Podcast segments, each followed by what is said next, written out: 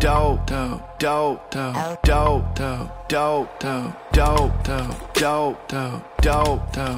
the city of dope,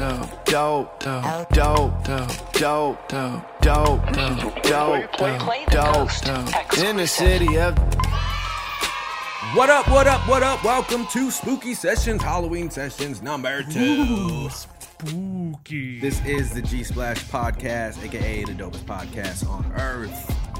Episode number 147. Oh. Bang, bang. Impressive. Yeah, right? I'm your host, Bradley Backs, my man, Chris Bucky Watts. We here for the Halloween season. Yes, today we're talking all about The Boys Season 2 as it wrapped last week. Man, what a crazy, crazy season. Tons of stuff to talk about with it, so we'll definitely get there. Also, coming up next week, we're talking Simpsons Treehouse of Horror.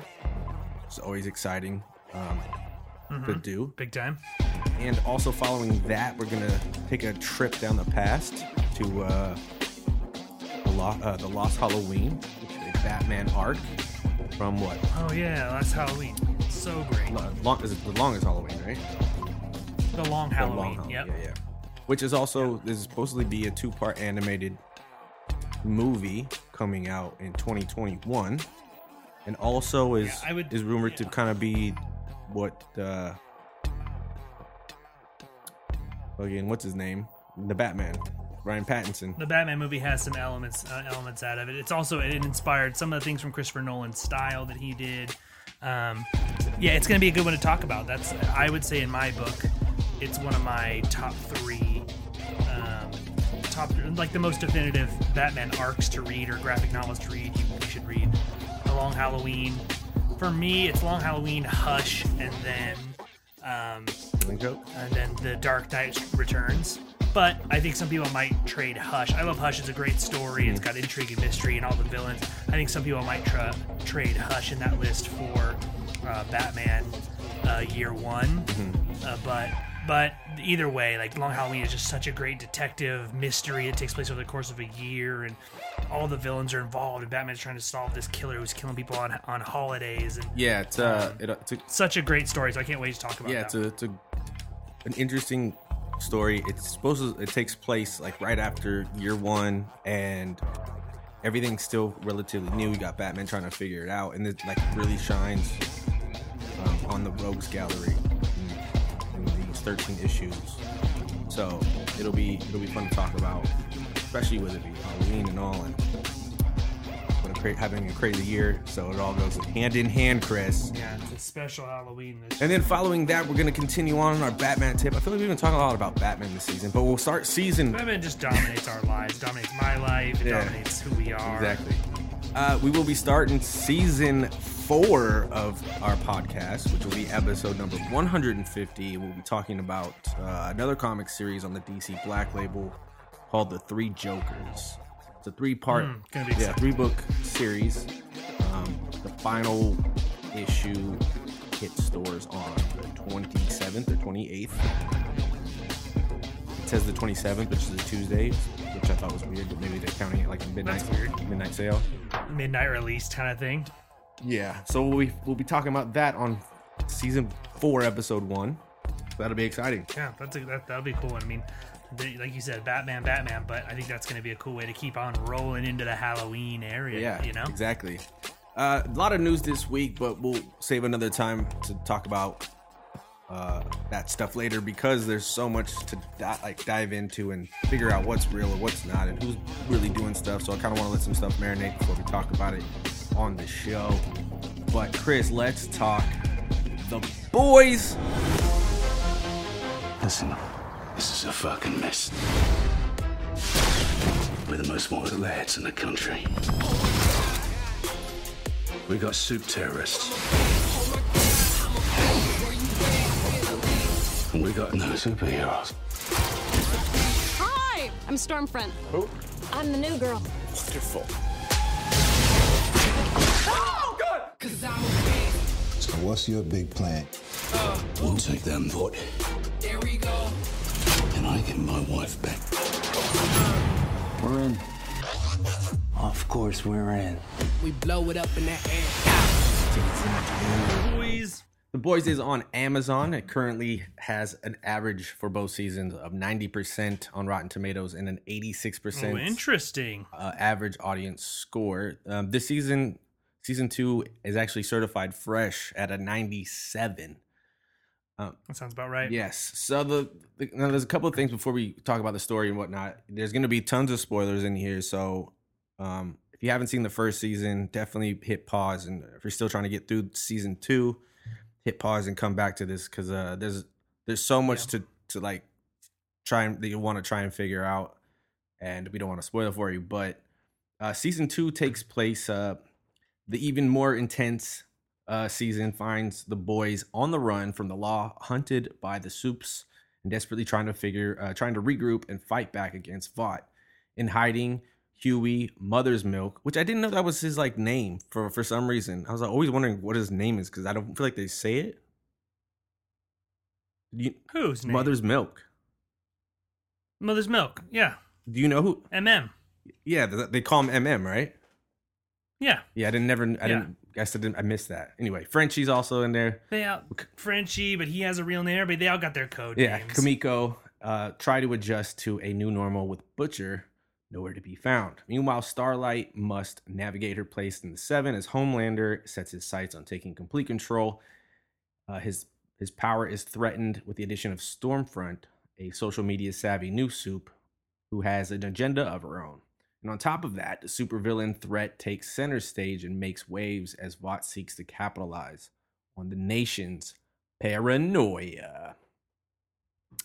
So much. There's so much to talk about, first off. Like, I don't even know really where to start. Absolutely. All in all, I think we got a really great cliffhanger. But one of the things that did bother me, and I know this is kind of still a new thing, and I want to get your opinion on it, Chris, is... when the season one dropped, it all dropped. See, the whole season dropped, and you could binge right through it. Yes. This go round, we got two or three episodes. Mm-hmm. I think it was two. Two right out the jump. And then we had to wait. Now, because we got it the first season all at once, I was like kind of upset after I couldn't watch the third episode right away. Yeah, that's tough. You know, that's a tough thing.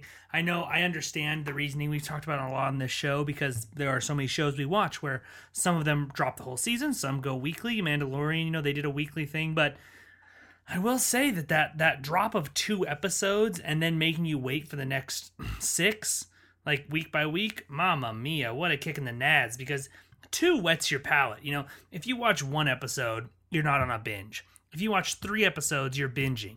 Two is that precipice number. When you watch episode two, any show in the world, when you get to the end, when those credits hit on that second episode, you got to make a choice. Do I pull back and go do some chores? Do I freaking teach my kids math? I don't have kids, but I guess you're going to have to teach them math. Or do I watch the third episode and make this a whole nice little Saturday? And giving us two, but not giving me the option to say, I want to watch more, was a little bit frustrating, I would say.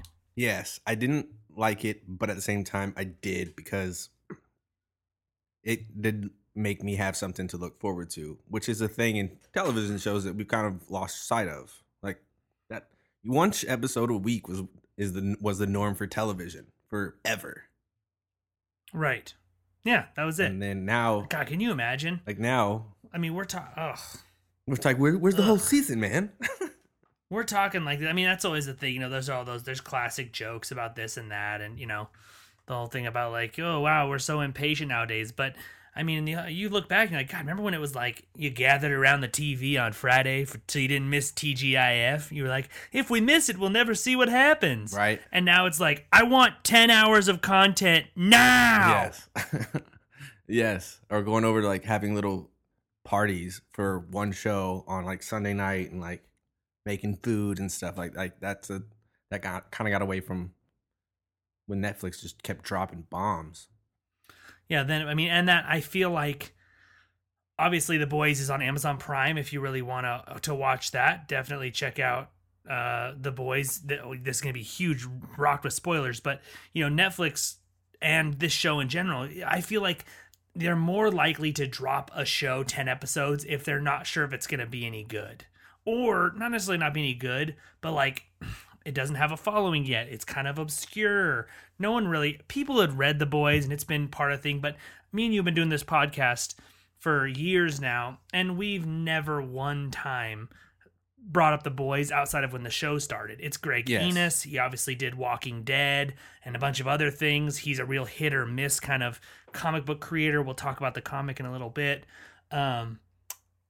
So it's one of those things where they say, okay, put the first season out there. We got a good cast. We think we got a good story. Let's see what happens. And then when people are like, give us more of this show or we'll burn your house down, they're like, all right, we should probably do this one at a time. Well, yeah, well, the other thing that goes back with the binging and all the episodes, too, is by not giving us all the episodes, they can, maybe not as easy this year, but they can go back and kind of reshoot something to change maybe a character is supposed to die, but they want to keep him alive because the fans love them and stuff like that. Like when you drop the whole season, you obviously don't have that opportunity to do that.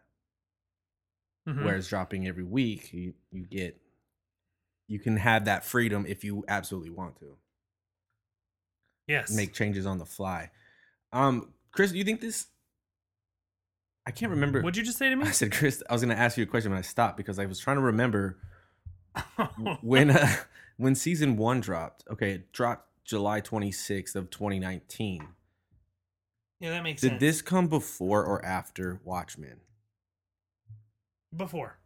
Because we went to New York Comic Con and saw the first sneak peek of Watchmen, and I had already watched The Boys by that point. You had? Yeah.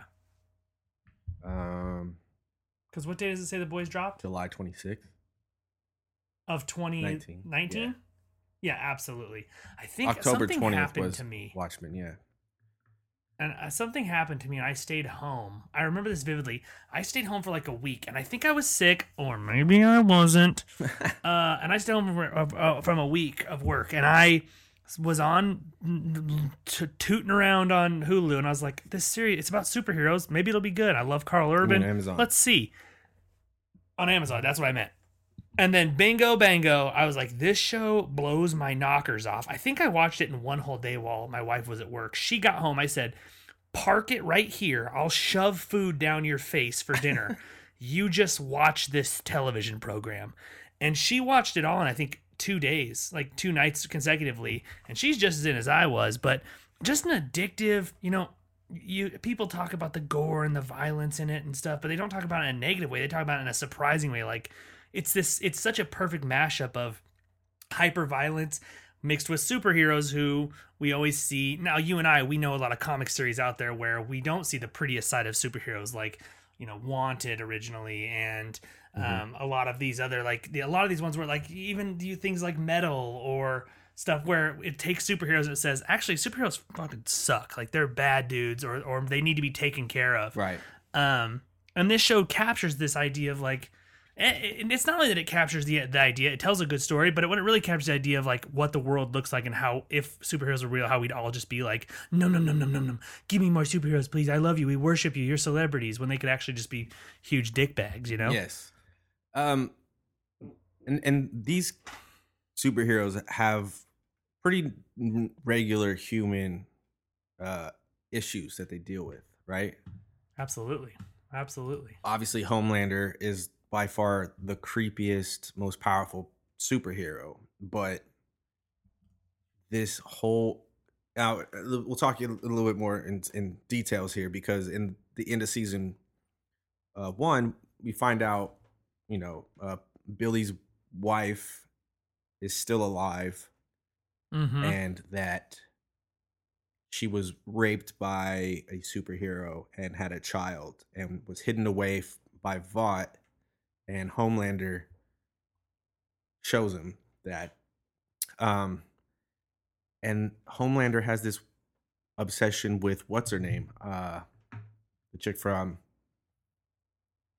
Elizabeth Shue, yes. And there's like a milk thing involved there. He never had. I mean, this is somebody who was created in a lab and was given all the powers of Superman. And that's one of the commentaries I think it does so well, is that and in some ways, over the years I've gotten older, I've started to like Superman a lot more. And I think things like things like The Boys help me like him, appreciate Superman more because of how difficult it would be to have godlike powers. And you can see that in Homelander, someone that scientists raised him, kept him at arm's length his whole life. He never had a mother. And so he doesn't have these fundamental, he's been indoctrinated to believe like truth, justice, the American way, you're all for the greater good, right? Mm. But he doesn't have any of the actual human tendencies that he needed to develop to have compassion or to not be a sociopath or a psychopath. Like, he doesn't have any of that stuff. So obviously he attaches to Elizabeth Shue because, and the whole milk thing he's into, because he never had that nurture part of him, and he wants that nurture. But he's also just like this weird adolescent who's stuck in Superman's body. It's almost like a Shazam, like what Shazam would really be like. Like if you were a 14-year-old kid and all of a sudden you turned into like a jacked, dong-swinging 39-year-old god, you would probably you'd be a freaking dong bag. You know what I mean? I think so. Now that was just in season one, and it gets weirder in season two because he's, again, spoilers, but he kills off Elizabeth Shue's character. And all of a sudden she returns for a second. But yes. Then it turns out that it's just a shapeshifter. It's a shape-shifting soup who he's been like hooking up with, I guess, or having it's weird moment. A shapeshifter can be anything you want it to be, baby. It can be anything. I love is love, baby. The thing about that, which it was weird, and I would like to think it was just for shock value, but did it really play a huge role in like the season? Like you felt like it did, or it could have gone without it? No, I feel like it played a role. I think it's important. I think it's a really well-crafted season in general. Like all the little pieces seem good, and there's stuff that diverges from the comics, obviously. But I think it was solid. Huh, interesting. I just didn't know if I didn't feel like it had a lot of weight. But then, I guess if you think about when Stormfront, yeah, she comes to the front line of things, then I guess she kind of takes over that role that he's been missing, I guess. In that sense. Absolutely. Yeah, I think that's true. You know, he eliminates the woman that he connects with because of his own insecurities and his own trust issues. He kills Elizabeth Shue's character at the end of season one, and then this one, Stormfront, comes in, who really has an agenda. You talked about earlier, the agenda is obviously much bigger and more sinister than anyone probably could have imagined. If you read the comics, you knew what Stormfront was going to be the whole time, But in this one, you know, it comes in and sort of becomes a nurturing, knows exactly how to play him like a fiddle. She nurtures him, becomes that nurturing force, is trying to give him a better way so that he can be loved and enjoyed and people can really worship him. And then also, at the same time, banging him because, you know, he's into doing it. So true. And then you still have characters, the offset characters, who are trying to stay in the Seven. Meanwhile, they're all shooting this movie about them. I love that. Themselves, which was weird. They all are movie stars, but now they're making Dawn of the Seven, like the Avengers 1, the movie, but they're all superheroes, and what a thing. Yeah, it was. It was interesting. I thought they were just like shooting these little, like, propaganda type commercials, but then they were going on to film this whole movie, and it's. But which is foreshadowing kind of real life in a sense. They're just they're glorifying them in this movie. And you see one of the soups, A-Train, who's like, so he's like, his powers are going out, or he's not as fast, and he's his own fault. You know, he abused Compound V so that he could be faster and always stay ahead of the game because he had to. That's one of the parts too I really enjoy A-Train's story in general, because I didn't think, like, he's easy to hate in the first season, and in this one he's actually a little bit more likable, because the idea that Vought is who's making the compound, that's making the superheroes, that's running them, like they are a business. Edgar says on multiple occasions with a meeting, especially with a meeting with Butcher, where he's like, I'm not ruthless, I'm a businessman. And it's like, I love the portion where they're just trying to do whatever publicity loves the most. And for Homelander, there's no one that can challenge Homelander. Right. There's no one that can challenge a Queen Maeve that's like, you know, Wonder Woman's equivalent. But there are other soups out there who also have super speed. And just like we see in DC's universe, there's a lot of flashes and a lot of anti-flashes. This is the same thing where like, hey man, if you're not the fastest, we'll replace you with whoever is the fastest because they'll make us more money and merchandising and all that shit. So he has a unique thing where he's like, shit, like if I don't stay as fast as possible, I get replaced. So then he ends up blowing out his heart by overusing Compound V to keep himself up. And this season's about him obviously trying to recover and get redemption in some way. Yeah, and another soups that we're talking about here too is the Aquaman-esque character. What's his name? The Deep. Yes, yeah. Yes. Who's you really follow him. What a great character to be a sad sack in the show. I mean, I just can't get enough that every time in the show from the beginning, every time he's tried to do something his way, it goes horribly wrong for him. Like, he always fails and falls on his face. Like, that's his thing. Like, it's just one failure after another. Right. And he just keeps trying to kiss ass a little bit here and there. Yeah, I can get back. Because he gets kicked out of the 7 in season 1 very early because of sexual assault with Starlight. And then it's about him trying to get back in no matter what. He ends up, you know, aligning with this crazy church we see in this season. But just in general, like every time he tries to stand up, I can do it, he blows it. Or like, I can be myself, and he fucking falls on his face. I love it. Yes. So he have a lot of these soups are trying to stay in Vought. And then meanwhile, the boys, the group that is supposed, I guess, you know, depending on how you're viewing the show, but they're supposed to be the good guys, if you will, trying to really light up Vought and get proof to show that they created this Compound V and that they're profiting off of being superheroes pretty much. Now, there's another actor in this show who plays a pretty behind the scenes but like critical role, and that is the dude from Breaking Bad and Mandalorian. Yes. He's also in Malcolm X. And Stan Edgar, and he is played by Giancarlo Esposito. Yes. Love him. He's a great actor. Amazing. I mean, talk about someone who has been around doing stuff for a long time, right? But then, I mean, you're talking like Do the Right Thing, The Usual Suspects, all this stuff, right? And then he has that critical, crucial, amazing role in Breaking Bad. Mm-hmm. Leads into something in Better Call Saul where he's present in that as well. Then he comes in Mandalorian playing a Moff, like an ex-Moff who got fired by the Empire for being too hardcore. And then he's in this as well. He's made such a great name for himself, and it's unbelievable. Yes. And he's in Community as Chevy Chase's adopted brother. No, half brother. Like he's just been in so many little things, and he just has he's got poise to him, and he's got power. He can be funny, but he can also be very scary and direct. Yeah. He's great. Yes. Now the relationship between Huey and Starlight definitely goes up and down in this season, but I want to say Huey starts to like step up a little bit more and be more aggressive in what he believes and what he is trying to do. I mean, he becomes a hero like multiple times in these episodes, but he's taking big risks because he doesn't have any powers, and he's just a kid who A-Train ran through his girlfriend. That's through his girlfriend. Yes. Yeah. So Kimiko also is a crazy powerful person. She kind of goes through a little roller coaster, and she gets super heated over Stormfront for killing her brother.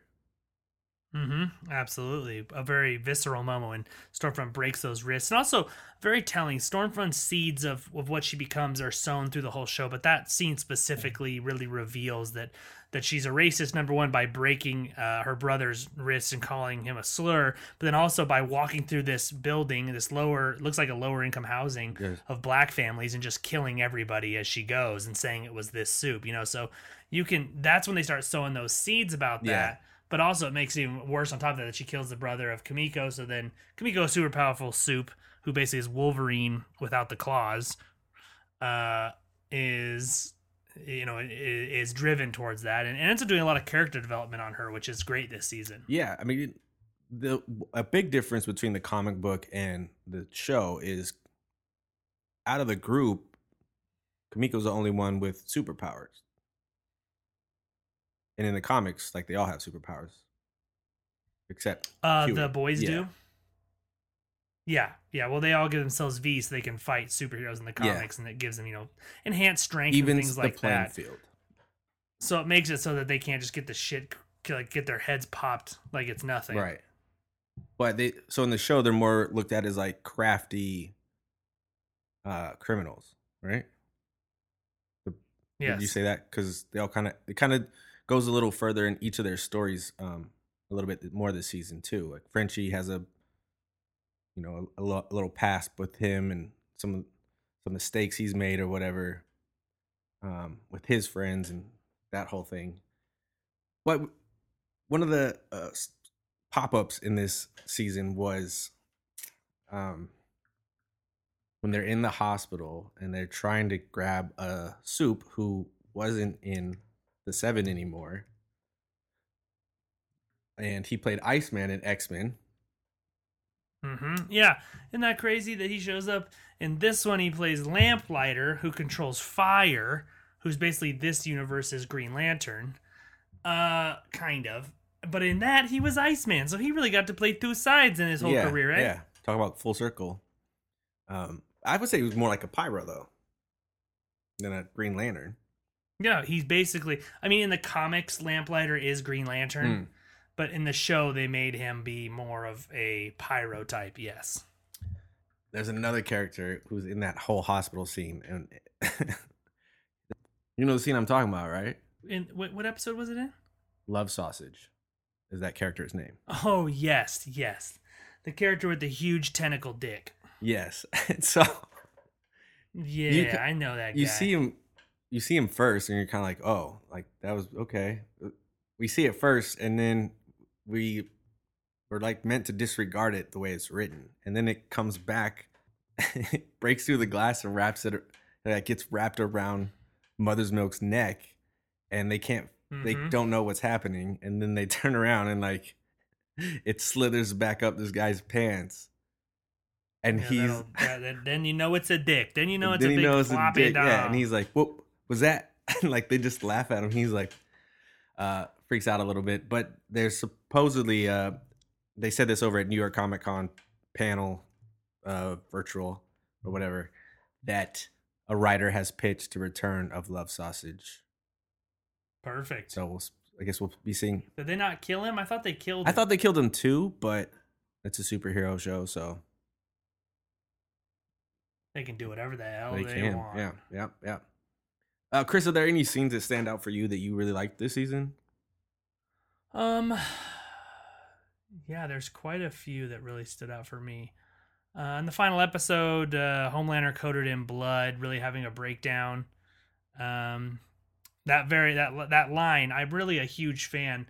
He reminds me a lot in this one of Superboy Prime. Actually, if you're a comic book reader at all, Superboy Prime is like immature, doesn't understand. He's been imprisoned his whole life in this pocket universe, so then he comes here and he just basically tears through all the superheroes. He's just killing everybody because he just is like a child who's out of control. And that scene, it really reminded me of that when Maeve is, especially, honestly, this whole thing's been fucking spoilers, but when Maeve has the video proof of the airplane crash from season one, and she's saying, I'll tell everybody what you did. And he says, it's almost through tears, like, then I'll kill everyone and everything. I love that scene so much to really show how far this dude would go if he lost. Like, if people didn't love him anymore, that he would just destroy the whole planet. And her response back, of course, is fantastic. And then they'd really get to see what a real fucking monster you are.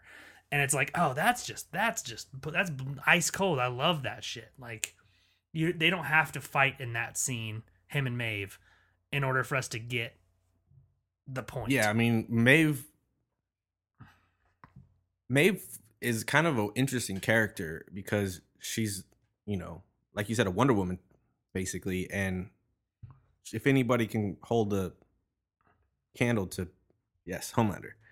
Yeah, if anybody can fight or stick around with him is her, and she gets like, she tries so hard to maneuver and try and live her life and like protect her, the people she loves, and like she gets fucked in this season pretty much. Yeah, I think, you know, last season I saw that it was going to diverge. This whole thing was going to diverge from the comics pretty heavily. Yeah. But I told Allie as we were watching last season, I was like, it'd be really cool if the whole thing was the seven basically one at a time get turned against Homelander. So they all eventually are not necessarily on the side of the boys, but they're all just against him. Mm-hmm. And because then you have a real fight, or at least him and maybe Noir, because nobody knows what Noir wants other than not eating tree nuts. But the whole thing was, I was like, wouldn't that be cool? And then this season, you see A-Train at one point help them. Now it serves his own purposes, so he's not on their side, but it is going against the seven. Yes. It's going against Stormfront. So you see him being like, I'm not going to kill you guys. Here's this thing I stole for you. The Deep is on this crazy path where he's probably going to have to go against it. And then Maeve obviously is having, you know, doubts about the whole thing. She's trying to, like you said, protect people she loves and her girlfriend, and then this thing where she's like, this is just what it's going to come to, you know? And so slowly you're seeing this change where, while the world feels a certain way about Homelander, you know, they're all starting to say he's out of control. And he's only going to get more out of control the next season. Seems like it's going to take a different plot. My theory at this point is that the show will go 4 seasons, the next season to deal with this new turn of events we saw, and then the 4th season to finish it out where Homelander will be the villain. Against everybody? Yeah, I think 4 seasons feels good for this show. So I would agree with that. I wouldn't be surprised if they did stretch it out a little bit, but I mean, there's no real filler episodes on this show yet. So no, and that's what I love about. I'll be honest. I think I was talking with my friend Declan. We were chatting about, you know, I didn't know, and if you listen to last week's episode, I don't know if it actually made the cut, but you said we're going to be talking about the finale, and I said there's no way it's the finale. It's only the 8th episode, and me and him were talking about, you know, I love that. They could have done 10 episodes, and there would have been at least 2 episodes of filler. But instead they said, no, well, let's just do 8, and let's give the people what they want. Like, I'm so tired of a show feeling like it has to be 10 or 13 episodes. If you're a network show and you got to go 21, go fucking bananas. But with these ones, it's like, I really love the idea that you can say, we have a story. It can be, how quickly can we tell it? Can we tell it this fast? Because you're right. They do a lot. They accomplish a lot. They travel different places. They solve different crimes and cases, like these little pieces of the bigger puzzle, yeah. Right? That all happens in 8 episodes, and every episode felt like it was packed. There's not one where I was like, oh, that was a boring one, like where they were all just sitting around jerking each other off for 60 minutes where they need to like talk about the plan or go over the plan. No, it's just like, we're doing the plan, get the shit, let's roll. Then, like, I love They roll with the punches, and like there's like... the flashbacks aren't overbearing where it's like, oh, here's like, you know how sometimes you watch a show and then like one full episode is just a giant flashback, and you're like, mm-hmm. And you're like, why do we do that? Right, like the flashbacks here give you enough to be like, okay, what's going? That's kind of explaining. It's almost like it's explaining the character going forward. It's like pushing the character, like I said, forward. But with these full episodes of like flashbacks of way back when, you're like, you get lost. I feel like the story in the main story. Yes, you're like, why are we doing this? One thing I do want to talk about is episodes 7 and 8. Obviously, these are the big kablooies, and that can go multiple ways after what we're about to talk about. But so in episode 7, you know, there's a character, Victoria Newman, who's like making a case towards. Against Vought and the Compound V, and really trying to expose this thing. And there's it's a trial, right? Mm-hmm. Yes. And all these important people are in the room, and this is at the very end of episode 7. And all of a sudden, out of nowhere, heads start blowing up. Heads start popping. Like. Head start like a 13-year-old's face after eating an entire pizza. It's unbelievable, and it's unbelievable. It's shocking. It's just, you do not see it. You don't see it. You know something bad's gonna happen. Yeah, I mean, that scene was violent, and this is where we're talking about hyper violence. You know, the show has never shied away from being violent. Absolutely. But I mean, we must see 40 people's heads pop in that 3-minute section, and it's so chaotic, and you don't like it's. There's no continuity of like rhyme or whose heads are being popped. Like it's. Yeah, it's like one like this super speedster that was always keeping that got A-Train fired because he was faster. Boom, he's gone. Yeah. This person's gone. This guy, the main guy here is gone. Like Homelander and Stormfront are looking around. Like, I don't know. Could you pop his head? I don't know. Yeah, it was so crazy and so chaotic because people start panicking and like running around, and it doesn't matter where they ran. If your head was supposed to get popped, it was getting popped. So we saw a few important characters, but. There was a ton of random ones, but the way that it ends with everybody screaming, you have no idea. Especially if you read the comics, you have no idea who the character is. Because it's not a thing. The character that does this in the comic books isn't in the show. The character's name is Vic the Veep, who is like a parody of George W. Bush. His power was to physically explode heads, which is an awesome power, by the way. Yeah, Take something else. Pretty intense. Take something else. I mean, it's... like, oh, man, it was so crazy. So then the gas really gets ignited here. And episode 8 is the last one of the season. And after having to wait a week, I was like, oh, man, remember all those heads that blew up? Yeah. Butcher shows up and begs for help again. Boys agree to help him. And together with Starlight, they finally face off against Homelander and Stormfront. Then that's when we get Maeve helping them out at the very end, right? In this battle. And man, does Stormfront get fucked up. She gets the Vader treatment. Absolutely. Really just gets beat up a ton, which if you, just as a thing, Stormfront is in the comics, but it is a male that is rivals Homelander in all the powers except for just happens to be a Nazi. That story part is true, like is Nazi in the dream and all this stuff and has an agenda. And, you know, in the comics, not to get ahead of it, but, you know, in the comics, they beat him to death with crowbars. They like cave his head and beat him with crowbars, which is amazing because he's a Nazi and we want Nazis to die. But, in this one, you know, you get to see this twist on this whole idea we've seen all season of Girls Get It Done, where these women team up to just beat the shit out of her, and she gets away, only to then be freaking Darth Vader. You're right. Arms and legs blown off till all she can speak is German, you know? Yeah. Wow. And she has a crazy backstory, too, because it goes back further where, you know, they did play on the Nazi role where she was married to one of the officers, right? Yes. And he created Compound V. Yes. Yeah. Vought, the guy who started the whole company. His name was Vought, right? Yes. Yeah. So turns out she was another superhero that super racist or whatever, then went disappeared, and then she can't die. Well, I mean, yeah, she can die. She doesn't age, I guess. Right. Which I thought was weird, but okay, whatever. I'm into it. Wolverine doesn't age, I guess. Yeah, you know, she was... Yeah, she got the powers and probably got the Compound V. You know, it worked on her, and they probably kept twiddling with it and made her immortal, you know? Yeah. Now, the biggest spoiler of the whole season is at the end of this episode, you finally figure out who has the ability to explode heads. And it's such a character that we've seen throughout the entire season be somewhat of a political... Well, she's like a lawyer, though, right? Yes. So she's super active in trying to find enough proof to take down Vought. And I never saw this coming. I could not believe that it was her when it was all said and done. And it turned out to be, Victoria Newman. I was surprised to see it be her because there's so many. What a twist. And yes, because in the comics, it is a dude. And she's in not necessarily a president role.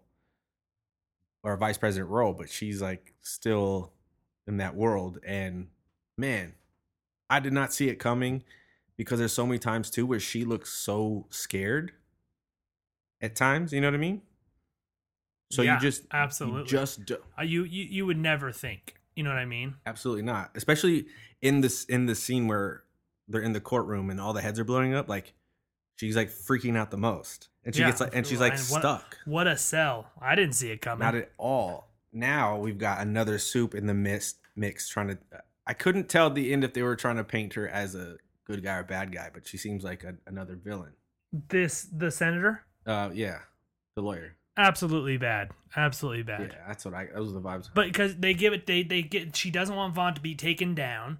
She wants to start a soup affairs, but then she is the one that now we know killed the CIA director who was going to tell the boys information. You know, she popped the heads of everybody that could have taken down Vought. And then at the end, she kills the leader of the Church of the Collective, which we're not sad to see them go because they're fucking weird. Fresca drinking weirdos. Yeah. But clearly, there's something going on where, because he said, hey, we can be in partnership together. We got a couple soups. And we have a bunch of information on taking down soups. I think that it's going to be a twist on Vic the Veep where she's going to use this position and killing people strategically to try and become, you know, powerful and maybe just the president, maybe the leader of something, who knows, and trying to fly under the radar. And I really think season 3 will dive into like who it is or who them find trying to figure out who she is, but then also the political climate and what it's going to look like for the future moving forward after this Nazi scandal and things. I can't wait. I think it's a really cool way to turn it, because if you're going along with the comic, you pretty much have to finish it now. You're to the point in the comic where after Stormfront's dead, you basically have to run through the end to the confrontations that come after that, which are sort of the end of the comic line. You know what I mean?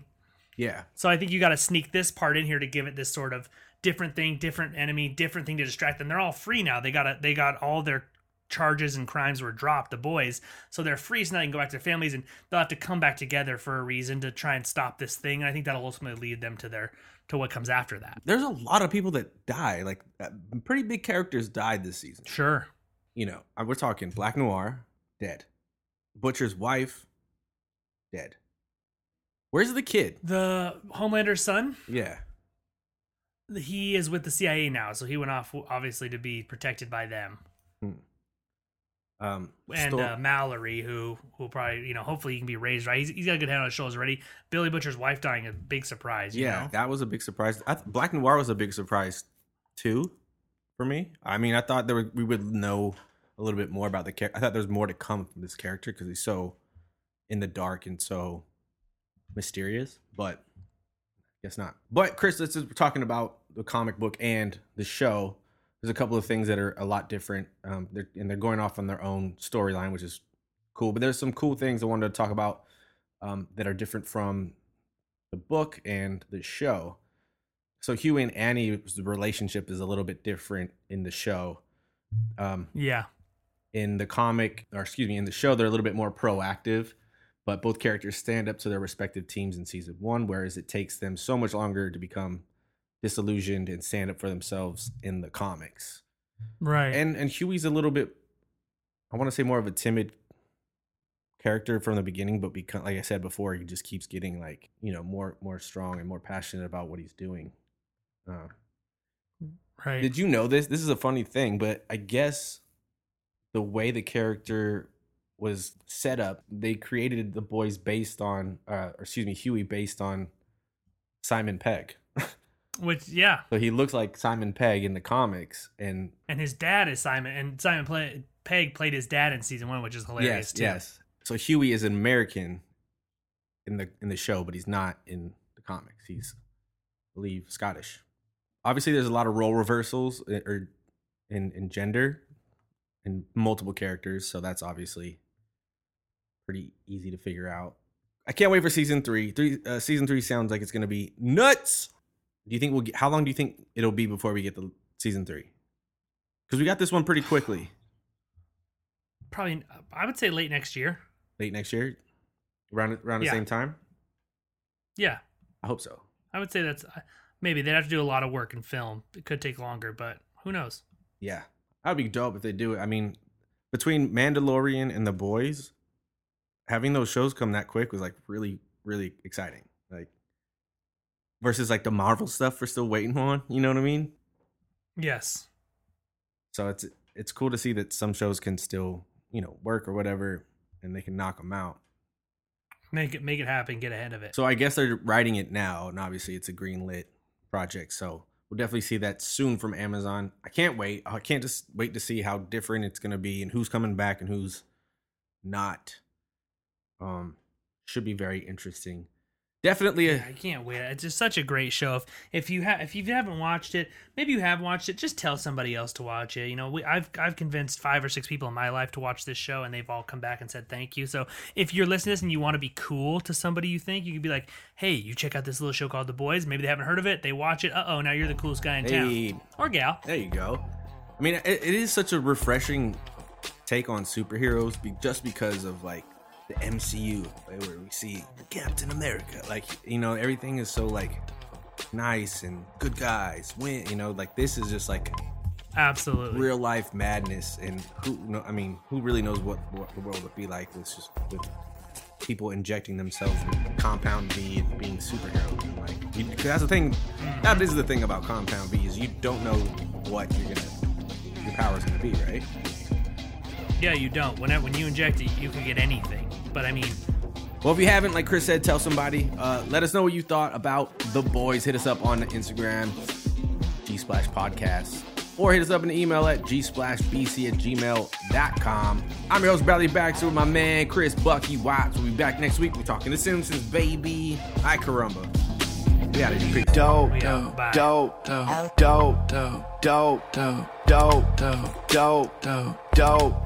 In the city of Oakland is where I'm from. Whatever you want, we'll sell you some. It's always been that way. Wherever you from, anywhere in the Bay, you gotta come to the town if you wanna get down. Spend a little money when you're coming around. Get you what you want if you wanna get high. Most selling dope just wanna get by. Cause we don't get a lot of choices. That's why we talk with guns, not boys.